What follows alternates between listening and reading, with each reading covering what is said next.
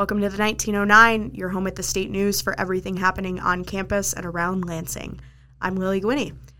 When this episode airs, it will be the last day before Election Day. So, this is going to be our super election episode.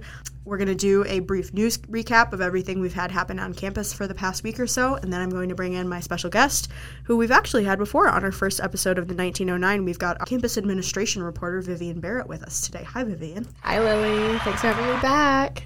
Yeah, so we're gonna news recap real quick. We've got several different things, a lot of campus news this week to recap, so let's get into it. So, this will be the final time that I will ask the age old question Is Sam Stanley still president of Michigan State University? And the answer when this podcast airs will be no. Stanley announced that his last day would be Friday, November 4th. Steering committee meeting on November 1st, uh, the committee received and discussed Provost Teresa Woodruff's recommendation for president of the university, interim president, and responded to comments made by trustee Pat O'Keefe the committee consists of faculty senate members, representatives from the Associated Students of MSU, and the Council of Graduate Students and committee chairpersons. President Stanley wrote that he's confident in Woodruff's work and would be available to her and university leaders in this transition to MSU's next president. He said in his email, Thank you to students, faculty, staff, alumni, donors, and friends for the opportunity to be your president. The positive impact that MSU has on our region, state, country, and the entire world is truly remarkable, and you have my deepest admiration for the work you do every day to make that happen. So, our next president for the interim will be uh, Provost Teresa K. Woodruff. This is a decision that has come with a lot of support from both faculty and student groups. Sort of with a lot of turmoil happening right now between the Board of Trustees and ASMSU, the decision to appoint Woodruff as interim president was supported by both groups. By the time this airs, actually, we will be in MSU's, I want to say, fifth presidency in the last four or five years. So there's going to be a lot of changes coming to MSU, and uh, the Board of Trustees has given us some preliminary inf- information about the search for the next permanent president of MSU, and we'll get to that later when we talk to Vivian. In other news, uh, one person was injured after gunshots were fired near the Grove Street parking ramp last Sunday morning. The incident occurred around 2:35 a.m. and left one person with a non-life-threatening gunshot wound, according to WLNS.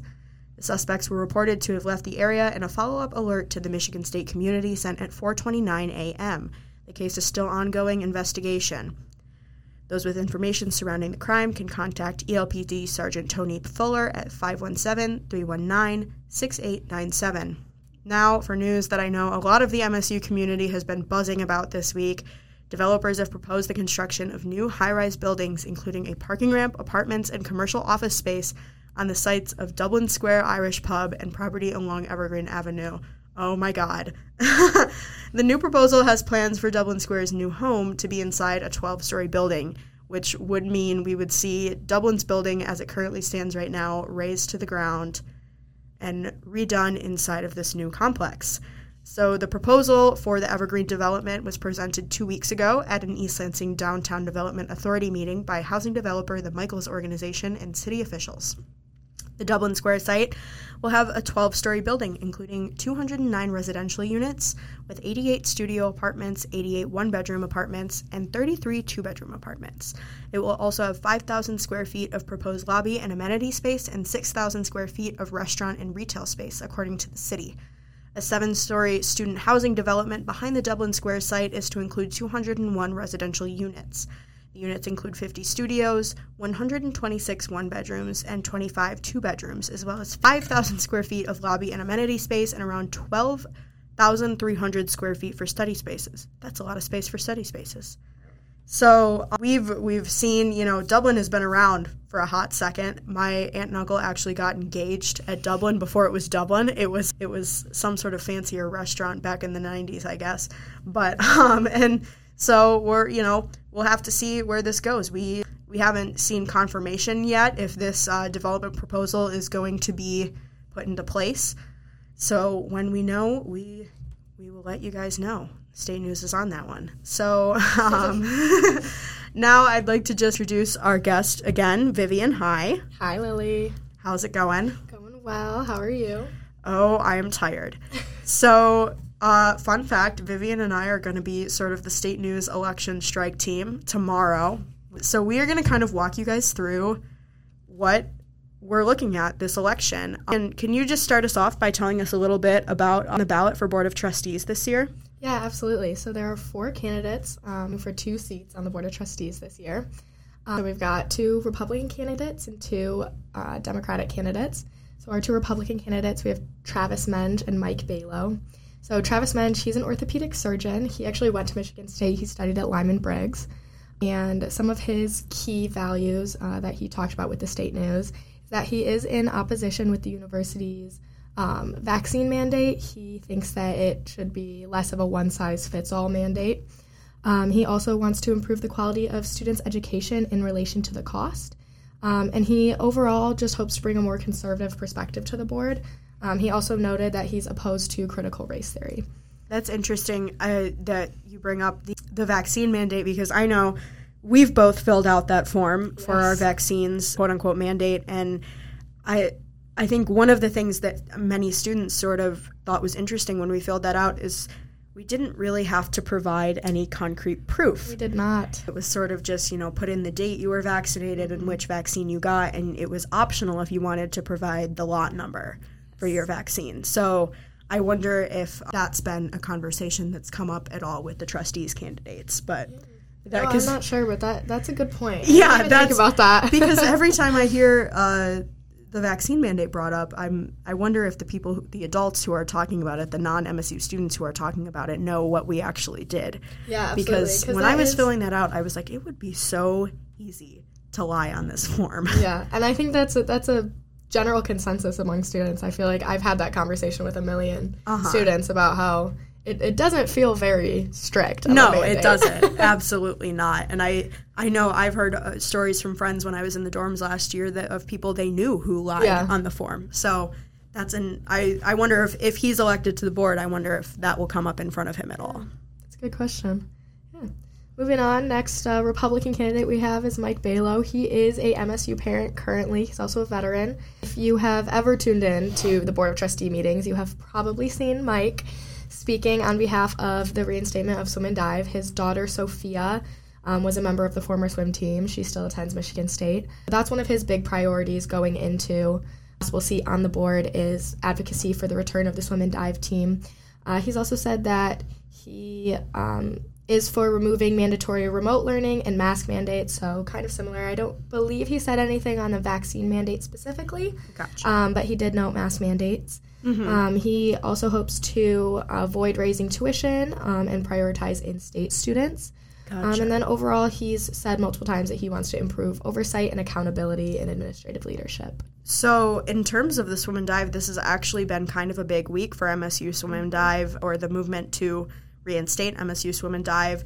Uh, do you want to give us a little bit of a recap on that, Vivian? Yeah, so on the October 28th meeting uh, for the Board of Trustees, Trustee Melanie Foster told Swim and Dive that uh, they should expect to hear from the board by the end of the semester about the possibility of the reinstatement of Swim and Dive. It has nothing's been confirmed, but there is a confirmation of a conversation, which is a big step for Swim and Dive. Yeah, we're we're hearing that they're supposed to be meeting with athletic director Alan Haller some point between now and the end of the semester and talking about getting that reinstated. Which this brings sort of a, a maybe a maybe an end date to what's been a three I want to say two or three year. two, three, something like that. So it's been multiple years of this battle for MSU swim and dive. So I'm sure there are a lot of people who are really feeling uh, their work paying off right now with that. So continue with the board of Yeah, trustees absolutely. candidates.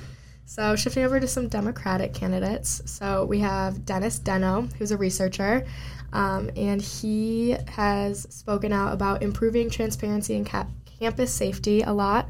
Also, wants to give MSU employees a $15 minimum wage um, and is fighting for budget priorities. Um, fun fact about Dennis is that he used to be a staffer Michigan legislature for, I believe, 17 years. So that's a while. That's a long time. Um, so it's definitely a lot of experience that he's bringing to the board. And our last candidate that we have is currently on the board, Renee Knake Jefferson. Was appointed by Governor Whitmer in 2019.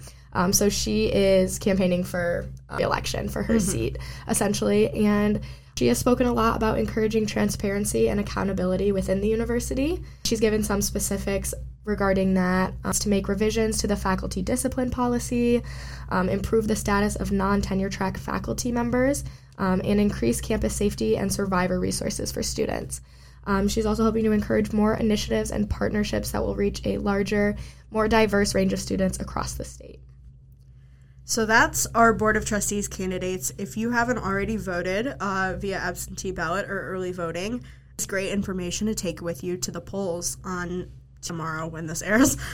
That's uh, that's just really crazy to me. I can't believe I've been thinking about election day for months and months, and it's, it's been a long time. It's we're finally we're on the eve of it, which is crazy. So these these are seats that frequently people sort of overlook. They're Yeah. they're bottom they're down ballot races. They're things we Michigan is actually the only state in the country that still votes on public university boards of trustees or regents.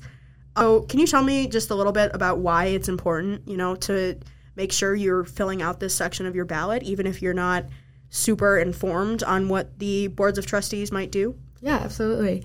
And you know, it really it really is a big deal, Lily. And I didn't before I became administration reporter, you know, I didn't know anything about the board of trustees. I didn't know that it was an elected position. Um, I didn't know that everybody in the state of Michigan votes for them, not just Michigan State Oh, no. students. Everybody. Everybody. votes for them. Um, so it's a big deal, and you have a voice in who's going to be on your board, and that's really important. So overall, if you don't know what the Board of Trustees is, essentially it serves as the governing body of Michigan State. Um, they provide oversight to MSU, and there's no one above them. They're the they're the top dogs. Okay, they are elected positions, and they serve for eight years. So they have really long terms, and I don't think anybody knows that, and that's really important to keep in mind. Yeah. So they are a part of some of the biggest decisions that are going to affect Michigan State students. And if we're looking at this year specifically, you know, it's extra important following the President Stanley stuff. They, the board that we elect, they're going to be the people who decide the next permanent president. And we're hoping that they're going to take input from the campus community, but at the end of the day, they're the ones who are going to put that person in that seat. So, having a say in who's on the board this year is essentially having a say in who's going to be the next permanent president of Michigan State. And so, it's it's really important to look into those candidates, um, figure out what values they have, and if they align with yours, and to vote for them. Yeah, so that was a really great point, and I'm really glad you brought it up. That these these are the people who are going to decide our next president. And historically, I know one of the things, and this isn't just typical of MSU. This is typical of a lot of universities. I think students and the student body and the people who are on campus feel a huge disconnect with the board of mm-hmm. trustees. I mean, we see them once a month. I know we here at the state news think about them a lot and and see them a little more frequently because you know working on covering them. But for the average student at MSU, they probably have never met any members of the board. They've probably ne- they probably don't even know most of their names. And most people, you know, they're sort of just this all powerful entity sort of hovering above the school making these decisions without often having a lot of student input. So do you think that uh, like one way for students to sort of have this connection to the board is getting out and voting and being informed on their candidates. Absolutely. I think it's it's just so important to remember that they aren't while they are the overarching governing body of our university, they are not untouchable. And we do as students have a hand in putting them on that board and, you know, we have ways to uh, keep them accountable. And so it's just important to remember that they they're not God, you know. Yeah. we have a piece in that. So really looking into who the candidates are, um, and you know finding finding people who say that you know student input is important to them and accountability and transparency is important to them. You know, putting those people on the board that that's going to be your your big step into getting that student input in those big decisions. Yeah, and so if you've if you've been following the Board of Trustees saga this semester, if you felt any feeling, whatever feeling you felt about that, the best way to act on that feeling is to go and make sure you're voting on November 8th. These are these are the type of decisions and I talk about this a lot not necessarily in terms of university politics, but in terms of just state and local politics.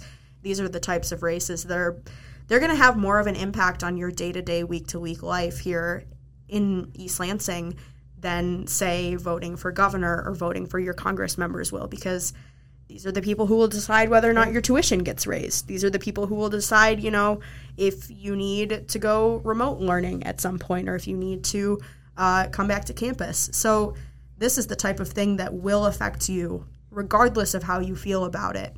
Everyone will be affected. How many students are on this campus? Almost 50,000. Mm-hmm. That's a lot of people. So, if imagine if everyone who was able to vote on this campus went out and did it on Tuesday and that would be a huge, huge thing.